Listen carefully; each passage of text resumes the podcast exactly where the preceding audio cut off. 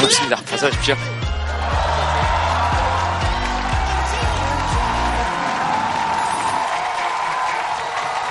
어서 오십시오. 아, 이거. 예, 반갑습니다. 어, 예? 무릎이 뭐 섹시해요?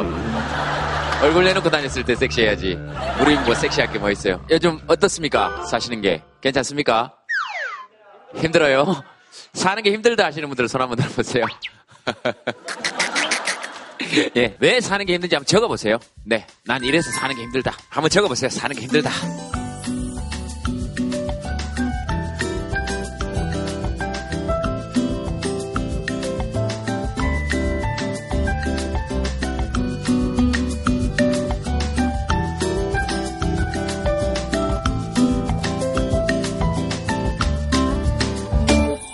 간호사가 되는 길이 너무 지치고 육아 고통 있고 돈 벌기 힘들고 돈 걱정이 많네요. 늙어가는 게 싫다. 정말 솔직하게 적으셨네요. 남편이 말을 안 들어서 힘들어요. 여기 마이크 한번 드려볼까요, 먼저? 네. 남편이 왜 말을 안 듣습니까? 좋은 얘기는 아니어가지고. 좋은 얘기 아니에요? 저도 부부 얘기는 별로 좋은 얘기 아니라고 생각해요. 아, 최근에 너무 가정으로서 어깨도 무겁고 좀 안 좋은 일이 많다 보니까 좀 안 좋은 생각을 많이 했어요. 어, 그래서 사실 그래서 좀 힘이 되고자 힐링 되고자 했는데 신청했는데 진짜 돼서 너무 기뻤거든요. 네. 그래서 가장 소리를 사실 못했다가 며칠 전에 하니까 갈고 싶다고 하더라고요. 사람들 얘기 들어보면 그동안에 우리가 힘들었던 거 잊고 풀고 앞으로 좀 잘 살아보자 하고 앞집 언니가 둘 다 봐주겠다 해서 진짜 맡기고 지금 왔어요. 어, 네. 먼저 선뜻 얘기해 주더라고. 봐줄 테니까 신랑하고 갔다 와라. 언니도 이제 알고 있었거든요. 이제 음, 좀 심각할 정도였었거든요. 경찰까지 올 정도였었어요. 네. 이야기를 할까 말까 지금 굉장히 망설여지시나 보다. 한 번도 그런 적이 없었으니까 네. 오히려 저보고 배부른 소리 하지 마라. 우리보다 어려운 사람이 많다고 했던 사람인데 이렇게 한 번에 무너져 버리니까 이렇게 나약한 사람이었을까 해서 실망도 되게 컸어요, 사실. 음. 근데 다행히도 이제 다 잡으라고 했으니 감사해야죠. 아, 말 좀 잘 들었으면 좋겠어요, 진짜. 그, 어, 네? 아, 대단하다고 말씀하신 분 손 한번 들어보시겠습니다. 이 얘기를 지금 전부 다 알아들으신 모양이시죠? 아, 조금 이따 마이크를 한번 드릴게요, 제가. 남편 마이크 한번 잡아보시겠습니까? 경찰은 집에 왜 왔습니까? 글쎄요, 누가 뭐 신고를 해줘서 왔겠죠. 아, 누가 신고를 했구나. 네. 뭐 무슨 신고를 했습니까? 저 사람이 이상한 생각을 하고 네. 어떻게 할지 모르니까 음, 주위에서 어떻게 얘기를 해서 네. 오신 것 같아요. 아, 주위에서 신고를 해서 네. 경찰이 구해주러 온 사람은 그때 뭐 하고 있었습니까? 글쎄요. 뭐라고 있었습니까? 물에 물에. 아, 물에. 들어가서 집에 수영장이 있습니까? 수영장도 더 깊고 넓은데 이 근방에 있는 댐이 하나 있거든요. 아, 댐이. 대청호? 가셔서 뭐 하셨습니까? 시원하게 네. 들어갔습니다. 그냥 포기해야 되겠다. 음. 왜 나만 이렇게 힘들게 살고 어깨가 이렇게 무겁고 늘 앞서가야 한다는 생각이 음, 그 부담감이 너무 많더라고요. 음, 그러다 보니까 이제 안 좋은 생각까지 해서 음. 거기까지 가게 되더라고요. 뭐가 그렇게 무거우시던가요? 진짜 타이밍 절묘하게 전화 왔네요. 애기 올 시간이라. 알람 해놨구나. 애기 올 시간에. 맞아요. 알람, 알람 해놔, 해놔야죠. 이렇게 좋은 엄마예요. 박수 한번 보내주세요. 이렇게 좋은 엄마예요. 이런 알람은 언제든지 올려도 돼요. 이런 알람이 세상에서 제일 중요한 알람이지. 그럼요. 어, 그래서 들어가 있었는데, 이제 들어가고 있었는데 경찰분도 오시고 음, 저희 친한 형님도 오시고 친한 형님은 어떻게 오셨어요? 제가 거기 가기 전에 친한 친구하고 선배한테 전화를 했는데 그 선배가 다행히 전화를 받더라고요 새벽에 음, 느낌이 이상하니까 오셨더라고요 찾아서.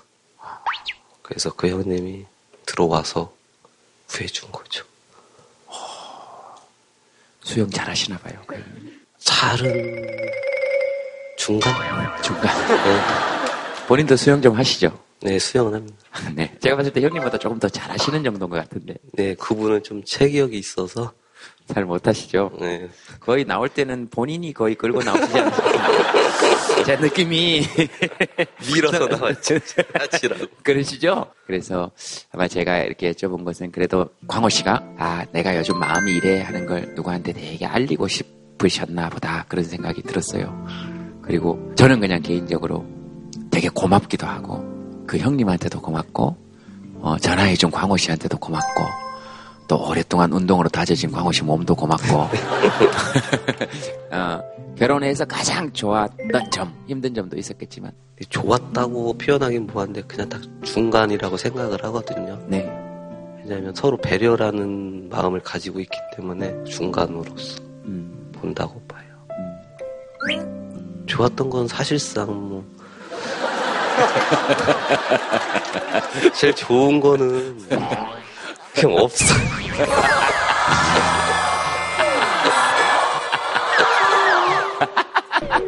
아까까지 박수를 치던 여자분들이 다 돌아서시면서 어, 예전에 한석규 씨 나왔던 영화 넘버 3였던 것 같아요.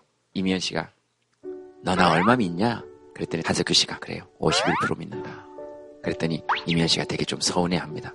한석규 씨가 51이면 다 믿는 거야. 어, 다 믿는 거야. 인간의 마음에 이렇게 균형이 있잖아요. 쫙 균형을 잡고 있다가 한쪽으로 이렇게 중간 정도 이러면 다그 정도 삽니다. 이게 다 좋아 이렇게 하기는 좀. 마이크 한번 잡아보세요. 결혼해서 좋은 점 뭐 있으세요? 일단 이 사람 만난 거죠. 이 사람 만나서 잘 살고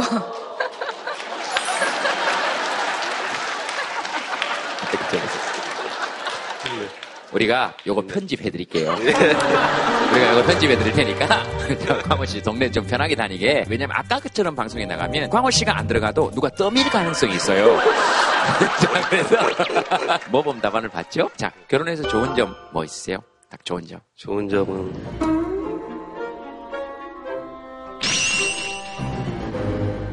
지금 제 와이프를 만나요. 됐어! 됐어, 이제! 됐어! 지금 뭐, 창문에. 자. 여- 여기 마이크 한번 드려보겠습니다. 광호 씨 얘기 들으면서 막 우셔가지고 제가 마이크 한번 드려봤습니다. 그런 마음이 다 이해가 돼요. 제가 지금 결혼 생활 좀 32년째 하고 있거든요. 네, 어디서 힘든 오지 체험하고 오신 분처럼 결혼 생활도 32년째 하고 있어요. 네.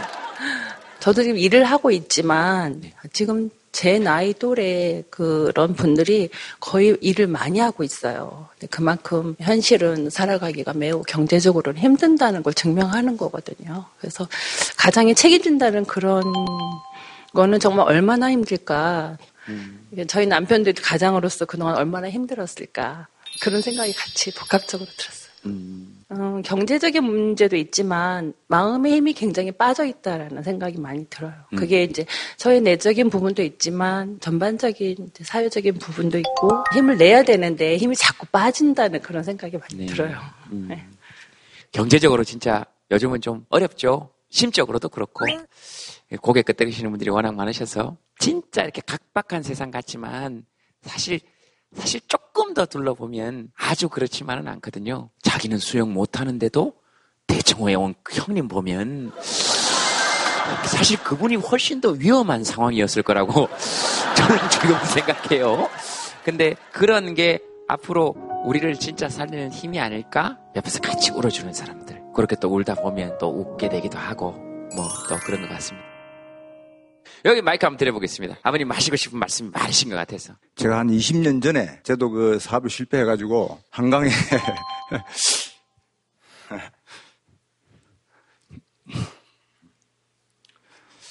어, 다른 올 처음 듣는 얘기인데 어, 소주 세 병을 사들고 예, 한강에 가서 이제 그 강호 씨는 그래도 빠졌는데 나는 빠지지 못했습니다. 빠지지 못하고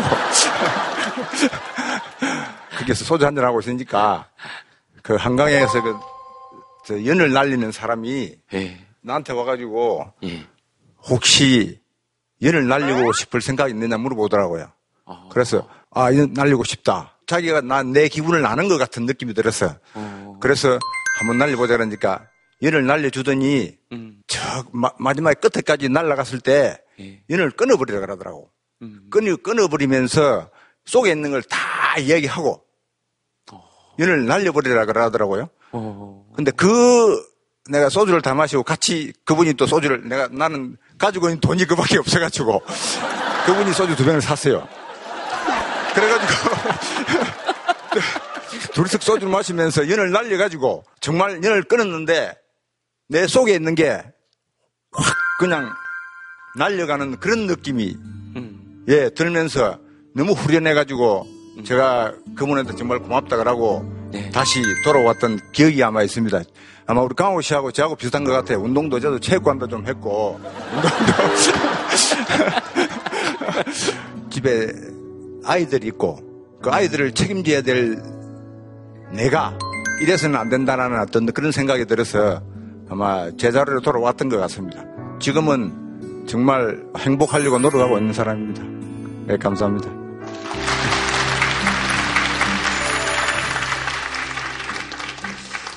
따님 마이크 한번 잡아보시겠습니까? 아빠 얘기, 어 처음 들었어요, 오늘. 그래가지고, 아빠 얘기하는데 또 울컥해가지고 울고, 아빠도 울고, 아빠 얘기 들으면서 그냥 드는 생각이 있습니다. 그냥 고마워요.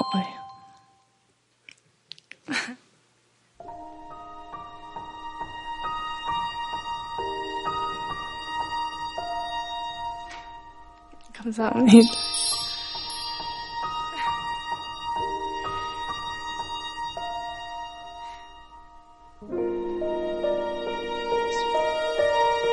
고마운 건 그때 연 주신 분, 그리고 감사한 거 우리 아빠한테, 그죠? 네. 네, 알겠습니다. 아이고, 우리 아버지 그때 연잘 나주시고 잘 돌아오셨다.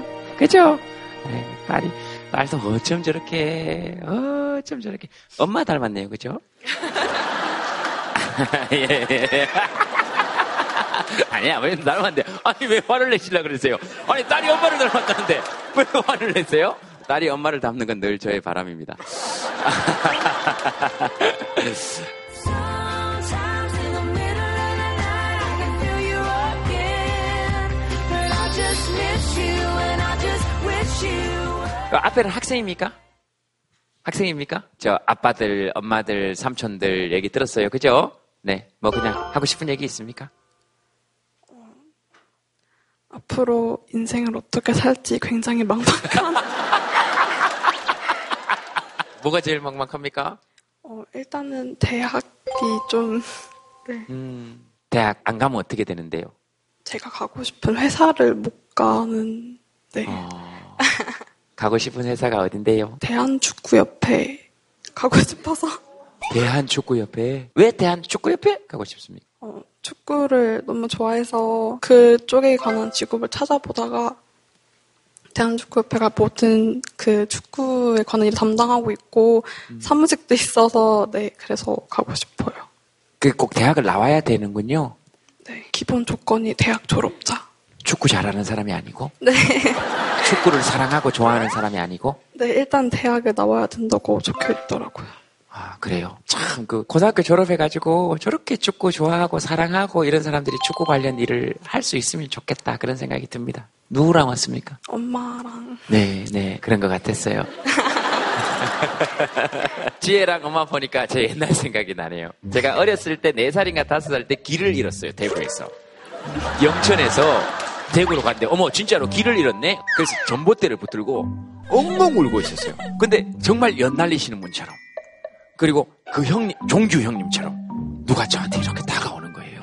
그러더니 저한테, 니 혹시 재영이 동생 아이가? 그러는 거예요. 저는 처음 보는 사람이에요. 그래서 제가, 어, 맞습니다. 네, 얼마나, 맞습니다. 엄청 울어서 맞습니다. 그랬더니 저를 데리고 우리 누나한테 데려다 줬어요. 그래서 우리 누나도 막 울다가 물어봤어요. 어떻게 알았냐고 그랬더니 그 친구도 같이 울면서 되게 감동적이니까 어떻게 모를 수가 있냐고. 그렇게 두분또 어, 정말로 어떻게 모년지간인지 모를 수 있겠습니까? 아니 아니 모를 수 있겠어요? 요 집도 길을 잃기는 조금 힘듭니다. 아, 이러면 어머 너무 너무 어쩜 이렇게 아빠하고 아들이 똑같이 귀여우실 수가 있지? 어머나 어머나 어머나 어머나 어머 어떡하면 좋니? 어머 귀여워 그다음에요? 중이에요 중이에요? 아이고 그래요 중이한테는 늘 예를 갖춰야 됩니다 석규는 어떻습니까 요즘 사시는 게? 말해야 돼요?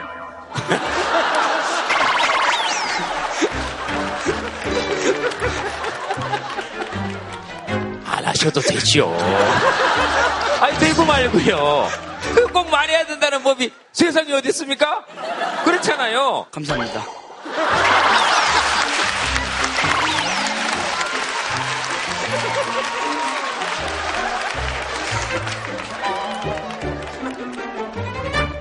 예, 잘하겠습니다. 패널분들 모시겠습니다. 여러분 박수로 환영해 주시기 바랍니다.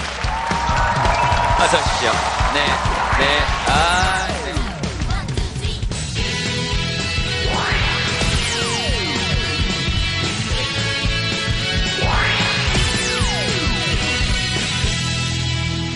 재찬쌤 소개를 할 때 굉장히 뭐라 그러더죠? 예전에는 누군데, 누군데, 누군데, 그 옆 사람을 꼭 한 번씩 찔렀거든요. 요즘은 다 아시, 아, 아세요. 이 참. 그래서 하야할 때가 왔다.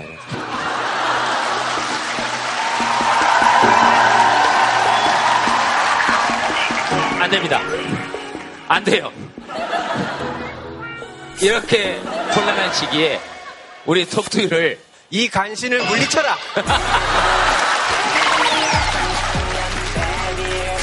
죄송합니다. 아, 아닙니다, 아닙니다. 죄송해야 될 사람 따로 있는데 왜 쌤이 자꾸 죄송합니다. 아, 네. 쌤 소개를 부탁드리겠습니다. 네. 저 일어서서 하겠습니다. 아, 전, 네. 아, 여기 무슨 그 저 정치 토크쇼인 것 같은 느낌이 들어서 부담이 되는데요. 하야할 때가 왔다. 저는 연세학교 심리학과에서 학생들을 만나고 있는 이동규라고 합니다. 반갑습니다. 네. 아, 네. 이동기 선생님께서 일어나서 인사하시는 바람에 굉장히 입장이 좀 난처하시게 됐습니다. 늘 다 앉아서 하셨는데. 어, 저도 정일품 때 저랬었어요. 하야할 시점이 오니까. 제가 이러려고 토크쇼에 나왔나 이런 느낌이 좀 있습니다.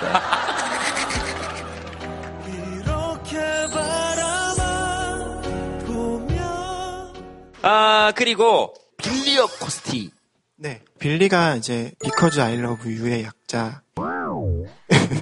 예. 네, B-I-L-Y의 빌리고요. 어쿠스티는 이제 어쿠스틱의 약간 애칭처럼 부를 수 있는 이름으로 한번 만들어봤습니다. 아, because I love you. 네. 네. 어, 빌리 어쿠에서 어쿠스틱을 네, 어쿠스틱도 하고요. 전자악기도 가끔 하고 있습니다. 빌리 어쿠스틱에서 전자악기도 가끔 한답니다. 네. 어, 떻게 생각하십니까? 자기의 재능을 펼치는 거니까 아무 죄가 없다 생각합니다.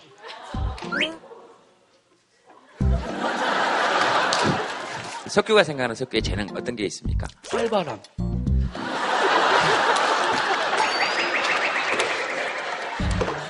아빠의 재능 뭐라고 생각하십니까?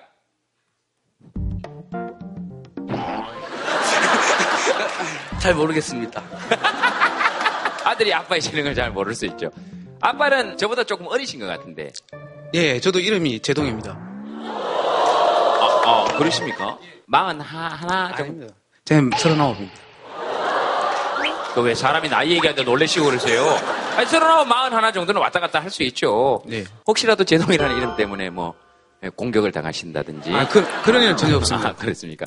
알겠습니다. 저희들 주로 이렇게 놉니다. 예, 뭐, 어떻게 될지도 모르고, 그래서. 아, 상당히 분위기 좋고요. 네. 너무 가족 같은 그런 느낌? 네네.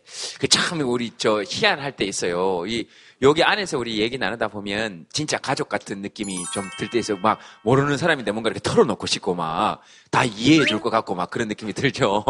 근데 그렇지는 않아요. 근데 거의 그렇습니다. 자, 오늘 주제가 거리입니다. 거리.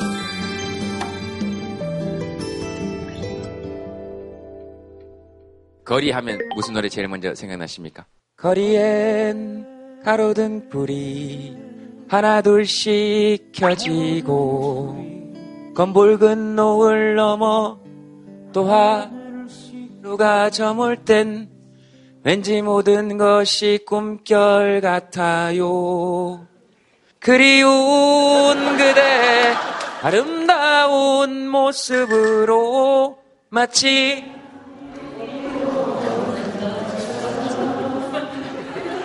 내가 알지 못하는 머나먼 그곳으로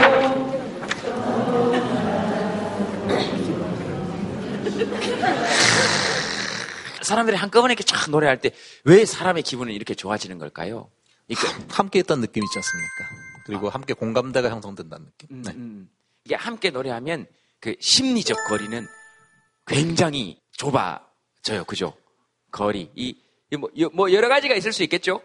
물리적 거리도 있을 수 있고, 그 다음에 우리 걸어 다니는 거리. 심리학에서의 거리 하면 주로 어떤 걸까요? 가장 먼저 생각되는 게 아마 가족이 아닐까 싶어요. 가족이 가장 가깝고도 가장 먼 거리에 있지 않을까. 음, 그러니까 서로 소통이 되면 누구보다 가깝지만 또 한편으로는 서로가 멀어지면 음. 같은 공간에 있는데도 어쩌면 우주에 멀리 있는 그런 관계처럼 음. 멀 수도 있는 것 되게 좀 복잡한 관계인 것 같아요. 저는 연인도 떠오르기도 하고요. 어떻게 그렇게 가깝다가 그 지금 우시면 안 되는데요, 근데. 진짜 알아주시는구나. 진짜 순간 뭐랄까 어떻게 그렇게 가깝다가 어떻게 그렇게 한없이 멀어질 수 있을까요? 근데 그렇게 가까웠던 시간을 기억하는 게 중요한 것 같아요. 그렇게 누구보다 가까웠던 그 시간들이 그냥 사라진 건 아니니까요. 저도 잠깐만 좀 쉬게 해줘. 누가 연 좀 갖다 줘요. 이거 원래 준비했던 시는 아닌데요. 아까 제동 씨가 울컥하는 바람에 제동 씨를 위해서 하나. 세월만 가라, 가라 그랬죠. 그런데 세월이 내게로 왔습니다. 내 문간에 낙엽 한입 떨어뜨립디다. 가을입디다. 그리고 일진 광풍처럼 몰아칩디다. 오래 사모했던 그대 이름. 오늘 내 문간에 기어이 휘몰아칩디다. 어, 세월만 가라. 가면 되겠지. 가라 그랬죠? 다 정리된 것 같은데, 어느 날 낙엽이 하나 툭 떨어졌어요. 그게 처음엔 아무것도 아닌 것 같더니 점점 일진 광풍처럼 내 마음을 휘몰아치면 한 인간이 이렇게 쓰러질 수도 있다. 어, 그게 가을이다.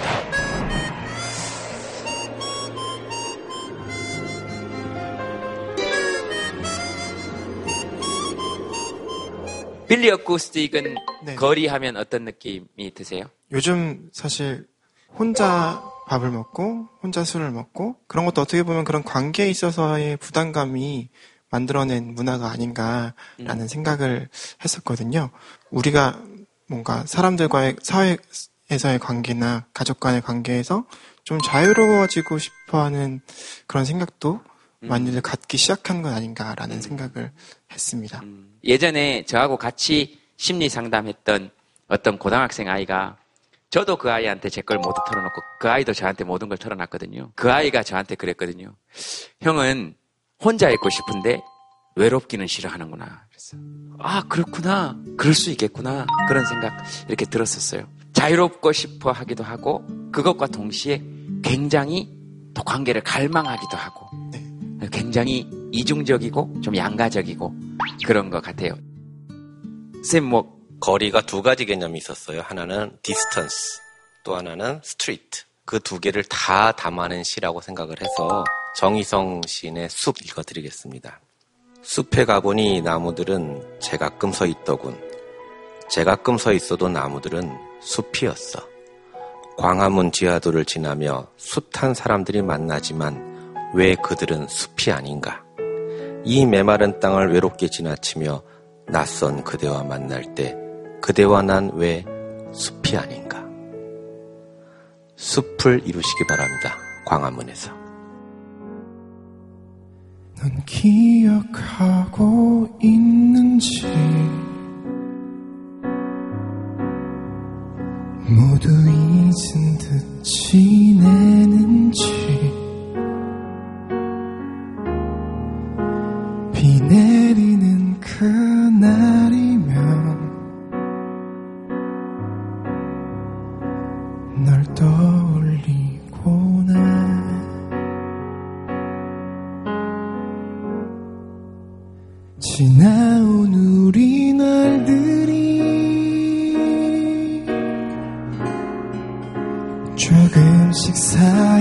사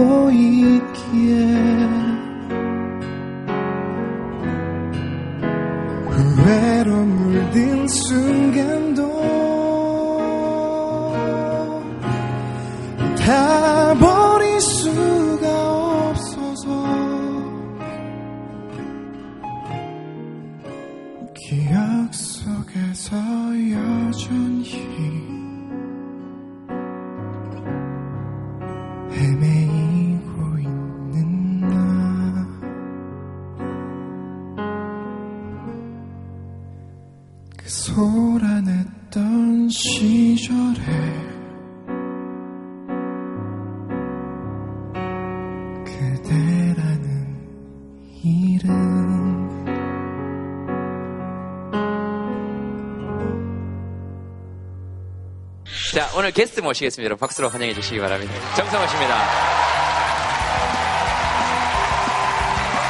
글쎄.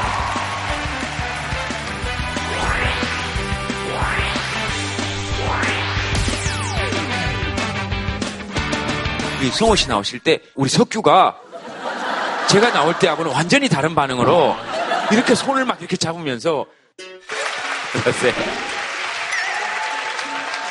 어, 이제. 잘생겨서 악수했는데. 예, 어쨌든 감사합니다. 아까 저하고도 악수를 했습니까? 네, 아까 했었어요.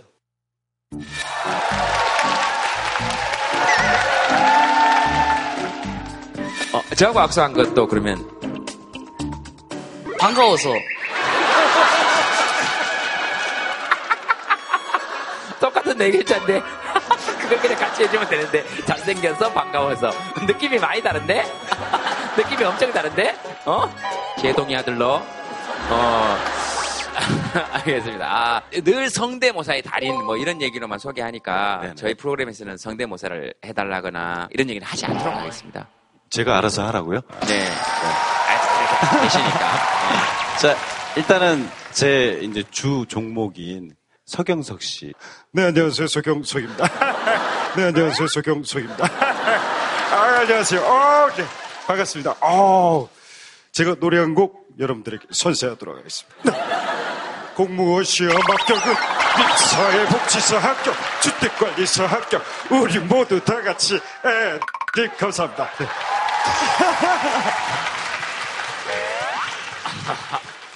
그리고 또 베토벤 바이러스 김영민 씨가 노래한 거. 김영민 씨요. 김영민 씨요. 네.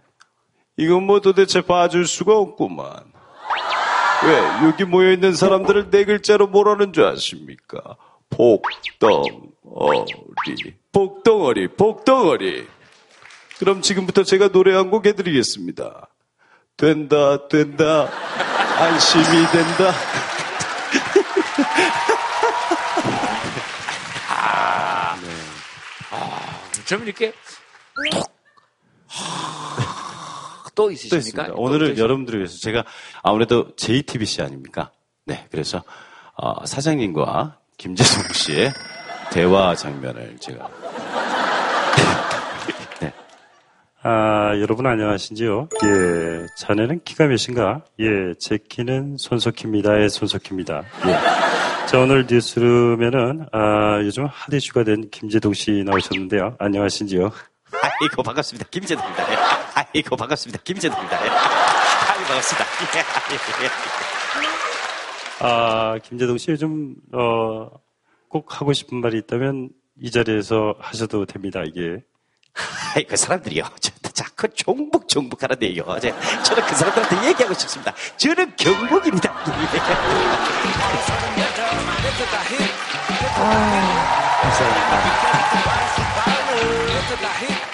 아, 그, 제가 그렇게 얘기를. 제가 그렇게 얘기를 합니까? 예, 제가 포인트를 잡다 보니까요. 김대동 씨는 웃는 게 포인트거든요. 근데 웃으실 때 고개가 떨궈지세요. 그래서 아이고 예. 이게 그러니까 그 사람의 몸짓이 다 같이 함께 나와야 네네네. 되는군요, 이게. 예, 그렇죠. 근데 손석희 씨는 약간 신문선 씨하고 좀 섞이신, 섞인 것 아, 같아요. 그게 원래는 이제 제가 흉내를 내기 전에 이제 영상을 계속 봐요. 계속 네. 봐서 귀에 들어오면 그 소리를 하거든요. 근데 오늘은 김재동 씨의 포인트를 맞추다 보니까 손석희 씨가 신문선 씨가 됐네요. 죄송합니다. 아, 네. 손석희 사장님은 저도 조금. 어, 저 버릴까? 네, 조금 됩니다. 네, 김재동만 하시면 됩니다. 네네. 손석희는 제가 할게요. 뉴스룸이라고 칩시다. 네네네. 그, 이런 질문이 어떤지는 모르겠는데요. 김재동이잖아요. 아, 그래요? 저는 생각했는데. 어, 오늘 한 줄 사연 보도록 하겠습니다. 한 줄 사연. 성호 씨가 나오셨으니까. 네. 성호 씨가 뭐 들어보고 싶은 이야기 하나 어, 골라주시면 돼요. 저는 이제 아이가 넷이거든요. 시월드가 제일 마음에 드는 얘기 중에 하나거든요. 가깝고도 먼 거리, 시월드. 아, 근데 아기가 넷인 줄은 죄송해요. 몰랐습니다. 아, 넷입니다. 와. 집에 많이 있었어요. 집에는 저도 많이 있는데. 어, 부럽기도 한데 또 키우신 입장에서 여러 가지 다룰 수 있으니까. 어때 이렇게 쫙 보시면. 너무 좋아요. 그러니까 집에 들어갈 때 신발이 놓여 있잖아요. 신발이 너무 많은 거예요. 그때 그 행복은 진짜 막, 아우. 근데 들어가서 자고 있으니까 너무 좋아. 얘들이 움직이기 시작하면 좀비 영화 아시죠? 똑같아요. 한 명이 먼저 소리를 질러요. 아빠 왔다! 그, 그런데 그게 너무 좋아요. 어, 지금 제일 큰 아이가. 일곱 살, 다섯 살, 네 살, 세 살. 집에 오래 계시기도 하고 집에서 잠시도 가만히 안 계셨네요. 꼭 칭찬해 주셔야 될 우리나라를 위해서 그죠? 근데 저는 나라에 대해서 한 게 없어요. 그게 한 거예요. 어, 진짜요? 예. 앞으로 아무것도 안 해도 돼요. 예, 저는 예, 하나밖에 없어요, 사실은. 근데 어렸을 때 동생 필요하니 때, 아, 동생 싫대요. 형을 낳아달래요. 그걸 이때까지 못하셨어요. 아, 미안해. 많은 사람들이 상담 장면에 오는 그 내담자들은 꿈이 뭐냐고 물어보면 20대, 30대에 있는 사람들이 단란한 가정을 가지는 거래요. 근데 생각보다 결혼을 하기도 쉽지 않고 또 취직하기도 어렵고 그러니까 되게 좀 지켜보는 입장에서 좀 안타까운 그런 부분이 많이 있는 것 같아요. 네. 네. 근데 우리나라 신생아 실 수가 40만 명 정도 되거든요. 아이 한 명 낳았을 때 1인당 천만 원씩 이렇게 줘도 4조밖에 안 됩니다. 그래도 16조 남아요. 그 딴 데 쓰지 말고 그렇게 천만 원 주면 분유값, 기저귀값 외에 애를 키우는 데는 크게 문제가 없거든요. 그래야 사람이 좀 여유가 생기지 않을까 이렇게 그런 생각은 좀 듭니다. 돈은 돈은 있는 것 같아요. 지금 보니까 모두에게 돈을 걷어서 일부에게 줄 생각이 있는 것이지 모두에게 돈을 걷어서 모두에게 줄 생각이 없고 시간이 없고 그럴 머리가 없는 것 같아요.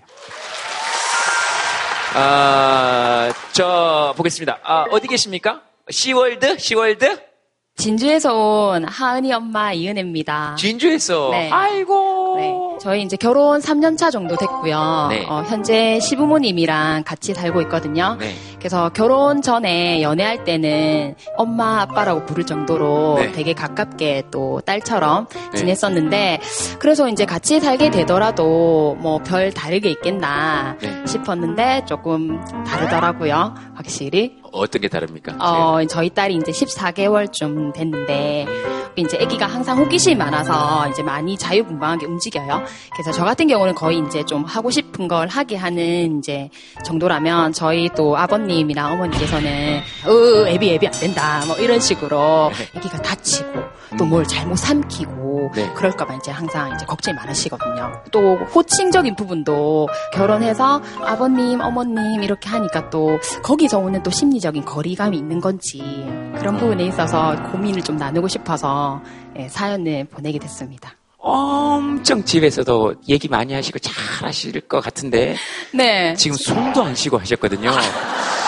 그 옆에 분은 지금 남편이십니까? 네. 예. 네. 그래서 그렇게 이 가시방석에 앉은 듯.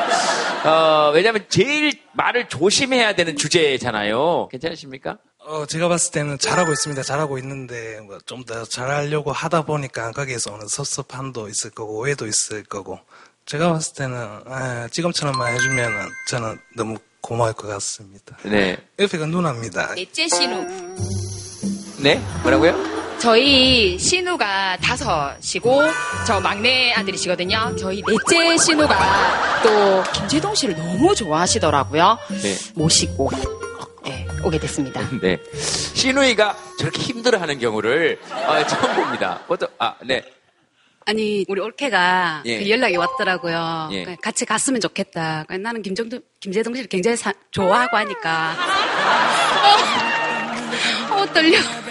나는 이런 사연을 줄 모르고 와서 들었어요. 예. 아야 옆에 남편 앉아 있고 신우이 앉아 있고 시월드 얘기하면 어떻게 해야 되나 나는. 나를 신우라고 얘기하지 마라. 모르는 사람처럼. 아, 좀 그렇네요. 그 시누이가 많은 집에 시집 가면 좀 힘들다 이런 얘기를 사람들이 하잖아요. 네. 그럼 저희 누나들은 극렬히 저항하거든요. 우리가 얼마나 잘해줄 건데, 음, 그쵸, 얼마나 그쵸. 잘해줄 건데 네네. 음. 그런 걸 모르고. 근데 제가 누나들한테 얘기했죠. 그 잘해주는 게 무서운 거야. 음, 네네네. 근데 어. 저도 신호가 네 분 계십니다. 근데 예, 다 이렇게 하시거든요. 우리 친구들 너무야 이러거든요. 예. 굉장히 좋으십니다. 정말. 그, 아니 진짜. 네, 죄송한데 앞에서 누가 너무 크게 웃었는데 어, 엄청 크게 웃으셨는데? 예. 친구들 얘기도 들어보고 이러면은 많고 작고가 문제가 아니고. 예. 근데 한 명 있어도 너무 힘들게 하시는 분 있고 여러 명 많으셔도 저처럼 너무 행복한 올케도 있고 올케도 행복했으면 좋겠습니다. 그 잘 모르시겠지만 그러면 혼자 있는데도 너무 힘들게 하는 그 집 있잖아요. 그 집은 주로 뭐가 힘들다 그러던가요? 어, 결혼하신 분들이라면 보통 알고 있는 거 뭐 같이 뒷담화를 한다든가 그 얘기가 어, 그 자기끼리 할 수 있는데 꼭 귀에 들어오게 만듭니다. 어, 네, 그쵸. 돌아보면은 자기도 별뭐 잘하는 것도 없는데 어, 굳이 나를 이런 거 있잖아요. 예. 네, 그런 것도 많습니다. 어, 저희 시댁은 전혀 그렇진 않습니다. 어, 정말 사랑합니다. 자, 아, 마이크 잡으시고 어, 신우에 대해서 뭐 하시고 싶은 얘기 있으십니까? 항상 제 마음을 또 이해를 잘 해주셔서 별로 힘든 건 없고요. 예, 되게 아까 마이크가 오면 어떡하지? 나 말 못해. 안 할 거야. 뭐 이렇게 하시는데 혹시 마이크를 안 드렸으면 큰일 날 뻔했다. 오늘 말씀을 많이 하시고 가신 것 같다. 요거 가위질 부탁드린다고. 아직 그렇게 저 모르신다 아, 그래요? 신우이를 마치고 고기 먹자. 아. 네, 알겠습니다. 아까 계속 저렇게 뭐 거의 비명에 가까운 소리로 웃으시는 분 계시는데 저분이십니까? 네, 여기 마이크 한번 들어보겠습니다. 그렇게 웃으시네. 아, 저희는 팔남매고요. 저는 그 중에 여덟째입니다. 그래서 시댁에 가면 엉덩이를 붙일 수가 없어요. 누가 움직이면 아, 자동적으로 일어나야 돼서 그래서 전 잘 지내고 있습니다. 근데 입술이 많이 떨리셨거든요, 방금. 어, 어떠세요? 그 명절날. 아침 먹고 술상 차리고 설거지하고 점심 먹고 술상 차리고 설거지하고 저녁 먹고 이렇게 해서 처음에 되게 놀랬었고요. 차를 딱 타자마자 문을 딱 잠금과 동시에 자 지금부터 내가 할 때 아무 말도 토달지 말고 내 얘기를 잘 들으라고 했었었죠. 지금은 행복합니다. 적응했거든요. 적응이 된다는 건 뭐 어떻게 적응이 됐다는 겁니까? 예, 지금은 그냥 너무 피곤하면 그냥 자면 어머님이 입을 갖다 덮어주시고 어. 예, 그렇게 돼서 시간이 좋은 것 같아요. 처음에는 이제 어려워서 저도 3년 됐을 때는 엉덩이를 붙이면 안 되는 줄 알았거든요. 네. 네, 17년이 되니까 피곤하면 좀 누워도 되는구나, 이해해 주시는구나를 이제 알게 되더라고요. 그래서, 그래서 지금은 잘 지내고 있습니다. 네. 네. 또 뭐 어른들 입장에서 또 누가 한번 해주시고 싶으신 말씀 혹시 계십니까? 저 아버님 어머님 마이크 제가 한번 드릴까요? 쭉 들으시면서 어떠셨어요? 어머님도 시댁 네, 그렇죠. 지금도 며느리하고 잠깐 같이 있어요. 네. 집이 서울인데 네. 손녀를 봐주려고 한 6개월 전에 와 있어요, 대전에. 근데 지금 대전이 너무 좋아서 저희 두 부부가 이사를 했어요. 대전으로. 옆으로 왔어요. 같이는 안 살고. 같이는 안 살고. 궁금한 게 하나 있어요, 어머니. 이사를 오셨잖아요, 대전으로요. 네, 네. 그게 더 힘들게 한거 아니에요? 아니요. 저는 너무 행복해요. 아니, 어머니 입장이 아니라요. 아, 저희 네. 며느리하고 아들이 제 궁금한- 입장 생각만 한다고 얘기하시는 것 같아, 성호 씨는. 아, 그래요? 네, 그런 것 같아요. 네. 저희 결혼한 지가 40년 됐는데, 네. 저도 많이 힘들었어요. 제사 지내는 게 너무 힘들고, 춥고, 성질도 많이 버리고, 노신에 일하러 왔냐, 무지 많이 그랬거든요. 근데, 네. 노시네. 네, 노신에 저는 자신 있게 얘기할 수 있어요. 우리 며느리 쉽사리 안 시켜요. 감사합니다. 네, 며느님 여기 오늘 오셨어요? 이거 사실 저희 며느리가 이걸 네. 신청했어요. 그래서 진짜 며느리 덕분에 네. 이렇게 김재동 씨도 뵙게 됐고 이렇게 다 좋은 분들 뵙게 해서 너무너무 기분이 좋아요. 그래요? 박수 한 번 해요. 제가 담배 피워서 왼손으로 하겠습니다. 괜찮아요? 네, 감사합니다. 어머, 이게 이마를 여기 갖다 대셨다. 아버님 죄송해요. 네, 네, 그럴 의도는 없었는데 어머님께서 지금 이마를 갖다 대신 거예요. 어, 지금 노려보신 거. 지금 노려보신 거 맞죠? 아, 네, 정말. 어, 제가 아까 그 잠깐 뵀어요. 막 아버님이 이렇게 무뚝뚝하게 앉아 계신 것 같은데 막 어머님이 V자 하시니까 우리끼리 저 안에서 보면서 그랬어요. 어, 저 아버님은 안, 될, 안 되실 것 같지? V를 안 하실 것 같지? 그런데 갑자기 아버님이 이렇게 하셔서 너무 좋, 좋았어요. 노시지만 대표로 말씀을 좀 해주셔야 될 것 같네요. 네. 어머님 고생이 많으셨다는데. 아, 뭐, 저기, 저희가 사남 1년이에 제가 셋째니까 아무래도 힘들었겠죠. 그리고 지금 와서는 뭐 화목하게 지내고 있으니까 시집도 잘 오고 시집 와서 아들, 딸 잘 길렀다 뭐 이렇게 생각하면 되는 거죠. 네. 근데 옆에서 어머님께서 지금 방금 뭐라 그러신 줄 아세요? 잠깐 잘 들었다는 생각은 안 해? 시집도 잘 오고 아들, 딸 잘 길렀다 뭐 이렇게 생각하고 아내에게 뭐 하시고 싶으신 말씀 있으시면? 누가 먼저 죽을지 모르지만 내가 먼저 죽어야 되니까 그때까지는 좀 살아줬으면. 남자가 혼자 사는 거는 약간 좀 추워져. 아 왜냐면 남자가 혼자 사는 거는 약간 좀 추워져. 아 왜냐면 남자가 뭐 예편내 없으면 뭐 돈 있으면 뭐래요. 근데 대동지 장관 못 갔는데 자꾸 그러면 어떡해. 아니 그거는 자기 잘못이지 뭐내 잘못이 이게 도시락 싸들고 말렸어요. 뭐 언제 뭐 해방을 놀았어요. 아니 뭐저 가고 싶으면 오늘에도 여, 기 김재동 씨하고 맞는 연령대 여자분이 없으신가? 빨리빨리. 어, 아무튼 저거 저거 말씀하시는데 정말 말 그대로 뼈가 되고 살이 되는 말씀 제가 잘 들었습니다. 두 분께 여러분 박수 한번 부탁드리겠습니다. 감사합니다. 아, 한참 웃었습니다.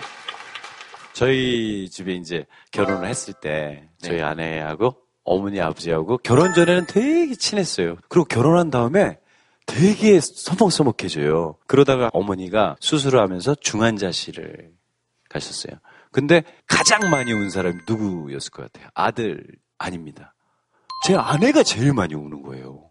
아, 이 사람들은 진심으로 사랑하려 하고 있는데 표현이 다른 것 뿐이구나라는 생각이 들더라고요. 저 말씀 저도 공감하는 게 결혼하시기 전에는 아빠 엄마 이렇게 말씀하셨다고 그러셨잖아요. 사실 그 어떻게 호칭을 하느냐가 그 사람과의 심리적 거리라든지 이런 거하고 상당히 관련이 있어서 어쩌면 그 호칭을 바꾸시는 것부터 시작하는 것도 한번 생각해 보실 만한 부분이 아닌가 싶어요. 아빠 엄마 계속. 제가 그 주례를 자주 서지는 않는데 주례를 어쩌다 쓰면 마지막 멘트는 반드시 이, 이겁니다. 앞으로 한 3년은 지들끼리 살게 내버려둬라. 가르치려 들지도 말고 김장했다고 부르지도 말고 그럼 택배로 붙이고 어? 2, 30년 서로 따로 살던 사람들이 맞추는 시기도 참 힘든 시기인데 거기에 시대까지 처가까지 맞추는 거 사실 많이 어렵거든요. 칼릴 지브란이라고 하는 사람이 그 결혼에 대하여라고 하는 시를 쓰- 남겼는데 이게 저는 이거를 오히려 며느리에 대하여 혹은 사위에 대하여 이런 시로 한번 어, 이해해 주셨으면 어떨까 싶습니다. 함께 이때 거리를 두라. 그래서 하늘바람이 너희 사이에서 춤추게 하라. 서로 사랑하라. 그러나 사랑으로 구속하지 말라. 함께 노래하고 춤추며 즐거워하되 서로는 혼자 있게 하라. 마치 현악기의 줄들이 하나의 음악을 울릴지라도 줄은 서로 혼자이듯이 서로 가슴을 주라. 그러나 서로의 가슴 속에 묶어두지는 말라. 함께 서 있으라. 그러나 너무 가까이 서 있지는 말라. 참나무와 삼나무는 서로의 그늘 속에선 자랄 수 없다. 그래서 시댁과 나와의 거리, 며느리와 나와의 거리도 그가 자랄 수 있는 거리를 남겨주시면서 큰 그늘을 덮어주시는 것이 그게 지혜일 게 아닐까. 그러면 시월드가 좀 아름다워지지 않을까. 그런 생각을 했습니다. 아, 네네, 네. 제가 저희 아버님 어머님한테 꼭 하고 싶은 말이 있는데 네. 시간만 허락된다면 네. 이야기를 할 수 있을까요? 예? 아, 네. 어, 아버님, 어머님 항상 농사 지으시느라고 고생 많으신데 또 그 와중에도 저희 하은이 틈틈이 봐주시고 예뻐해 주셔서 너무 감사드리고요. 제가 또 마음은 항상 아버님, 어머님 생각을 많이 하는데 또 표현이 서툴다 보니까 또 그렇지 못한 점 또 이해해 주시면 대단히 감사하겠고 예, 건강하시고 사 랑합니다. 자, 다음 사연 하나 보겠습니다. 쌤이 하나 골라주시겠습니까? 가족 나온 김에 털고 가는 게 좋을 것 같아요. 네. 평소에는 남편, 정치 얘기만 하면 남의 편. 저희 부부는 지금 22년 된 CC거든요. 대학에서 만나서 결혼하고 평상시에는 정말 잘 맞아요. 아이들 육아 문제라든가 뭐 친정이나 시댁 문제라든가 여러 가지 이야기를 하면 다 잘 맞아요. 회사 일이든 집안 일이든 비밀도 없고 그냥 다 어떤 거든 오픈을 하고 이러는데 꼭 뉴스만 보면 뉴스에서 무슨 정치 뭐 이런 관련된 얘기만 나오면 갑자기 그냥 서로 주장을 하고 서로 앉으려고 해요. 그 서로 처음에는 그런 것 때문에 언성도 높아지고 막 이랬었는데 누구 나오면 제일 많이 싸웁니까? 노조 파업 같은 거 하면 애 아빠는 경영자 쪽에서 그 입장을 얘기를 하는 거고 어, 저렇게 파업을 해서 그 밑에 중소기업들이라든가 협력업체들 얼마나 힘들어지는지 아냐고 저는 이제 노조 입장에서 그 사람들 오죽 답답하고 얼마나 힘들면 저렇게까지 하겠느냐 그런 식으로 이제 서로가 의견 대립이 되는 거죠. 네. 정치 이런 얘기 확실히 좀 피하고 싶은 얘기이기도 하고 이게 붙으면 결론이 안 나니까 이게 이런 거리는 좀 어떻게 좁히는 게 제 생각에는 혹시 네. 가족들하고 싸우고 싶으면 정치 얘기를 하면 될 것 같아요. 가장 적당합니다. 그죠. 그때. 원래 정치 얘기라는 게 자기 신념이잖아요. 네. 신념 자체는 오랫동안 이루어진 거기 때문에 잘 바뀌지 않는데 제 생각 반대로 혹시 혹시 조금 다르게 생각해 볼 수는 없는가? 다른 건다안 맞는데 정치는 맞는다. 육아 문제라든지 뭐 바라보는 관점이라든지 뭐 다른 건다안 맞는데 정치 얘기만 맞는다. 두 가지 비교를 해보면 어느 쪽을 선택하시겠습니까? 지금 그대로가 좋을 것 같아요.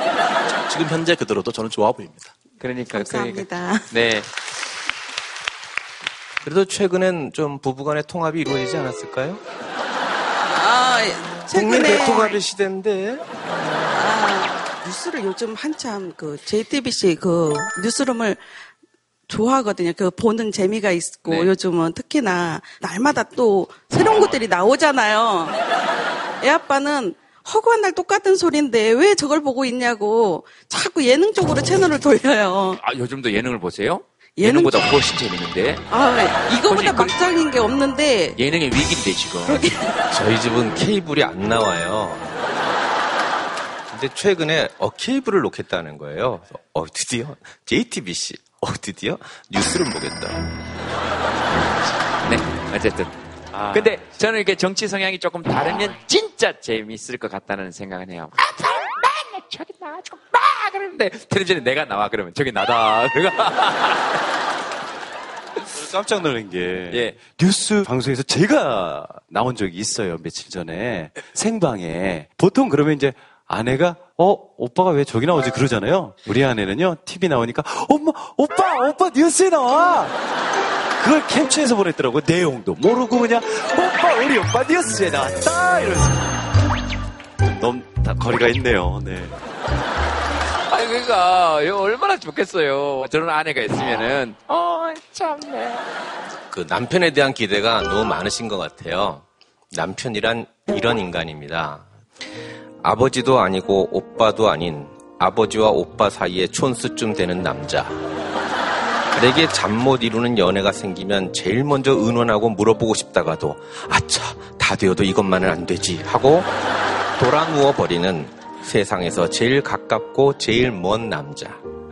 이 무슨 원수인가 싶을 때도 있지만 지구를 다 돌아다녀도 내가 낳은 새끼들을 제일로 사랑하는 남자는 이 남자일 것 같아 다시금 오늘도 저녁을 짓는다. 그러고 보니 밥을 나와 함께 가장 많이 먹은 남자, 전쟁을 가장 많이 가르쳐 준 남자. 이게 남편입니다. 그 남편들이 전쟁 많이 가르쳐 주고 참 철없고 그런 것 같지만 또 이 철든 남편들은요, 또 이렇게 착한 시도 씁니다.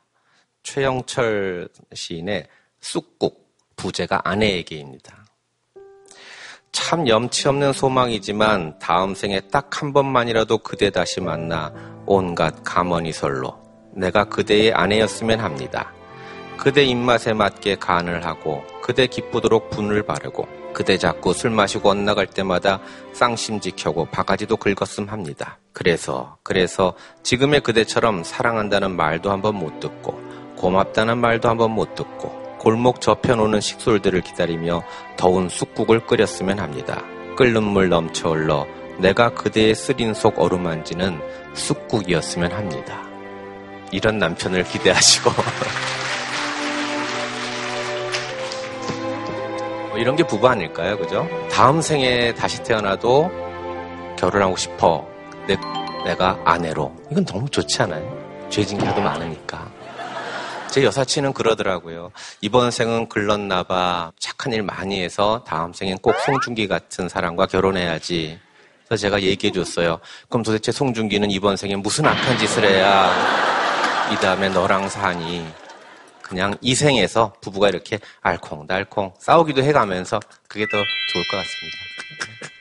아, 알겠습니다. 자, 다음 사연 하나 보겠습니다. 다음 사연 누가 쌤이 하나 골라주시겠습니까? 가족에 관한 얘기 많이 나오는데 여기 여성분들 많으시네요. 이게 여자다운 모습과 거리가 먼나 혹시 어떨까요? 네, 안녕하세요. 네, 안녕하세요. 사연과는 거리가 좀 있어 보이는데. 제가 네. 스포츠웨어 쪽에 일을 좀 많이 했었거든요. 네. 그러면 이제 모자를 쓰면은 머리가 쇼컷이다 보니까 또 남자 옷을 좀 즐겨 입어요. 그래서 좀 나이대가 있으신 분들은 남자니 여자니 너는 왜 머리가 왜 짧니? 너는 왜 이런 옷을 입니? 이런 소리 듣는 게 저는 되게 스트레스인 거예요. 근데 여자답다, 남자답다 이런 거 정하는 것 자체 저는 의미가 없다고 봐요. 저는 한 사람인데 이럴 거면은 한국에서 왜 여자로 태어난지 자괴감이 들면서 괴롭습니다. 알았어. 아, 아무래도 조금 이렇게 남자답다, 여자답다 이런 말에 좀 신경이 쓰일 만할 때이기도 하고 좀 이렇게 외모에 관해서 아무래도 20대 막 이럴 때 좀 많이 신경이 쓰이죠. 저 30대예요. 이건 좋은 실수 아닙니까? 그죠? 네. 나도 그럴 때 있다. 뭐 아니면 뭐 난 남자인데 뭐 자꾸 왜 남자다워 져라 이런 얘기가 좀 신경이 쓰일 때가 있다거나 그런 분 혹시 계십니까? 어디? 아, 여기? 네. 저는 치마랑 예. 여성 여성한 막 그런 옷들 있잖아요. 여성 여성한 옷들. 블라우스 같은 막 이렇게 막 어. 팔랑팔랑 거려가지고 이렇게 다닐 때마다 막 어. 여자 같은 그런 옷들. 여자 여자한 옷들 막. 어, 어. 예. 그런 옷들 좀 제발 입고 다니라는 얘기를 많이 듣고 남자친구가 옛날 남자친구가 예. 그치 옛날 남자친구가 어, 예. 생일 선물로 어, 진짜 다른 거 다 필요 없어 치마만 입고 나와주면 안 돼? 하니까 네 헤어졌는데 근데 네. 좀 물음표가 떠요 가끔씩 그냥 옷 입고 그냥 걸어다녀도 난 여잔데 그 남자친구 분하고는 옛날은 옛날 남자친구. 예, 예, 알아, 알았어요. 알았어요. 저는, 저는 뭐 그런 거는 여쭤보지 않을게요. 다만, 옆에 계시는 분께서 헤어졌대요. 다행히. 이렇게 얘기, 얘기하시는 걸로 봐서 어떤 사이인지는 모르겠으나 마이크를 잡으시고.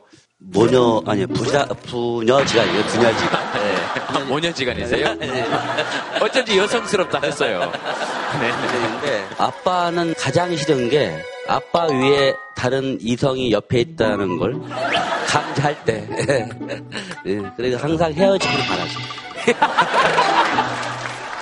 아니, 그 제가 봐도 이렇게 예쁜 딸이 있으면 속상할 것 같아. 누가 와도 도둑놈 같을 거 아니에요. 김재동 씨도 그럴 것 같은데요?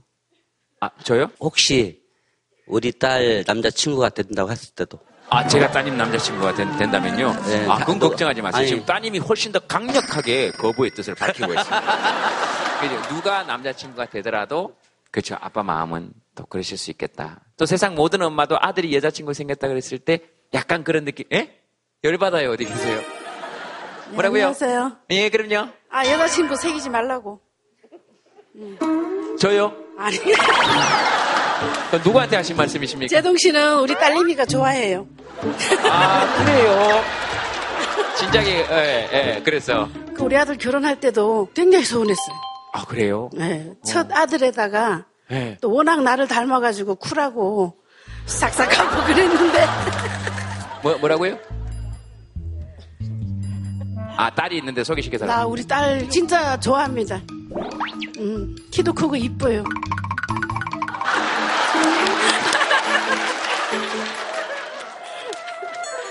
아, 딸이 있는데 소개시켜달라. 나 우리 딸 진짜 좋아합니다. 음, 키도 크고 이뻐요. 나 닮아서. 여자다워야 돼. 치마 입어야 돼. 이런 말에 대해서 어떻게 생각하세요? 그거는 자기 개성이고 뭐 남자다우면 어떻습니까? 이때까지 잘 살았는데. 지금 누구한테 갑자기 자기 고백하시는 거예요? 아까 그렇게 키도 크고 미인이시라고 본인이 말씀하시는 거 딱. 아 여자다우면 좋죠. 근데 그렇게 안 되는 거를 하려고 하면은 힘들죠. 아유, 어머님들도 과거에는 사회적 통념상 여자다웠지 않으셨을까? 음. 근데 이렇게 왜 저렇게 되실까?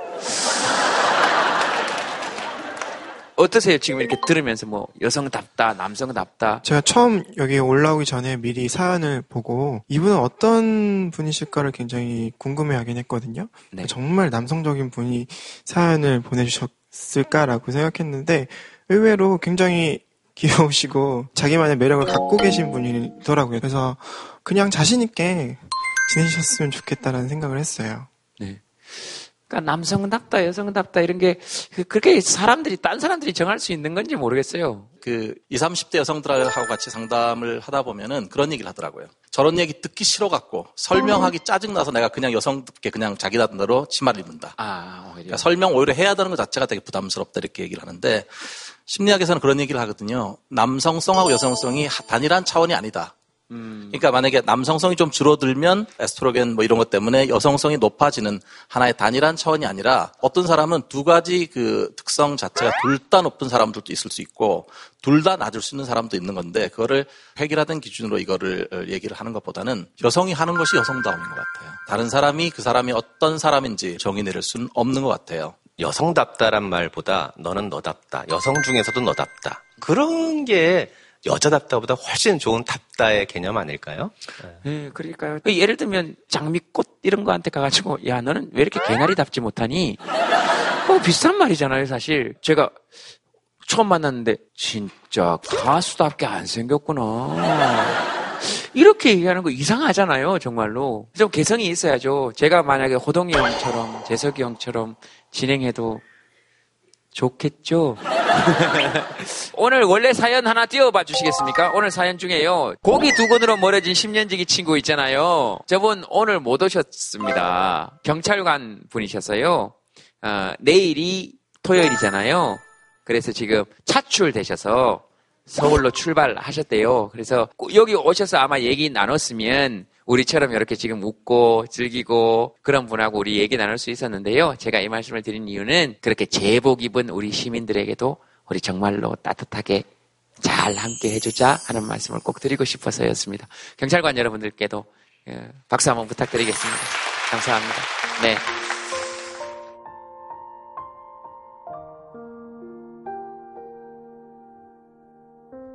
꽃 밖에 있는 줄 알았다. 희망은 절망의 희망인 것을. 그땐 몰랐다. 빈 의자는 누굴 기다리고 있는 것이라는 것을. 의자의 이마가 저렇게 반들반들해진 것을 보게. 의자의 다리가 저렇게 흠집 많아진 것을 보게. 그땐 그걸 몰랐다. 신발들이 저 길을 완성한다는 것을. 저 신발의 속가슴을 보게. 거무댕댕한 그림자 하나 이때껏 거기 쭈그리고 앉아 빛을 기다리고 있는 것을 보게. 꽃 속에 꽃이 있는 줄을 몰랐다. 일몰의 새떼들 일출의 목덜미를 핥고 있는 줄 몰랐다. 꽃 밖에 꽃이 있는 줄 알았다. 일출의 눈초리는 일몰의 눈초리를 흘리고 있는 줄 알았다. 시계 속에 시간이 있는 줄 알았다. 희망 속에 희망이 있는 줄 알았다. 아, 그때는 그걸 몰랐다. 희망은 절망의 희망인 것을, 절망의 방에서 나간 희망의 어깨살은 한없이 통통하다는 것을. 너를 사랑한다.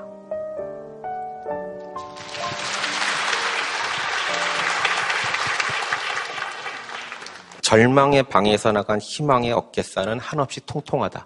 내 절망 속의 방에서 희망을 아주 오동통하게 키워가지고 밖으로 내보내는 그런 거겠죠.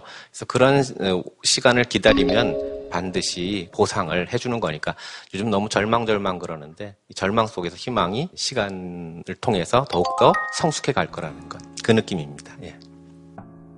좋을 텐데 너의 손 꼭 잡고 그냥 이 길을 걸었으면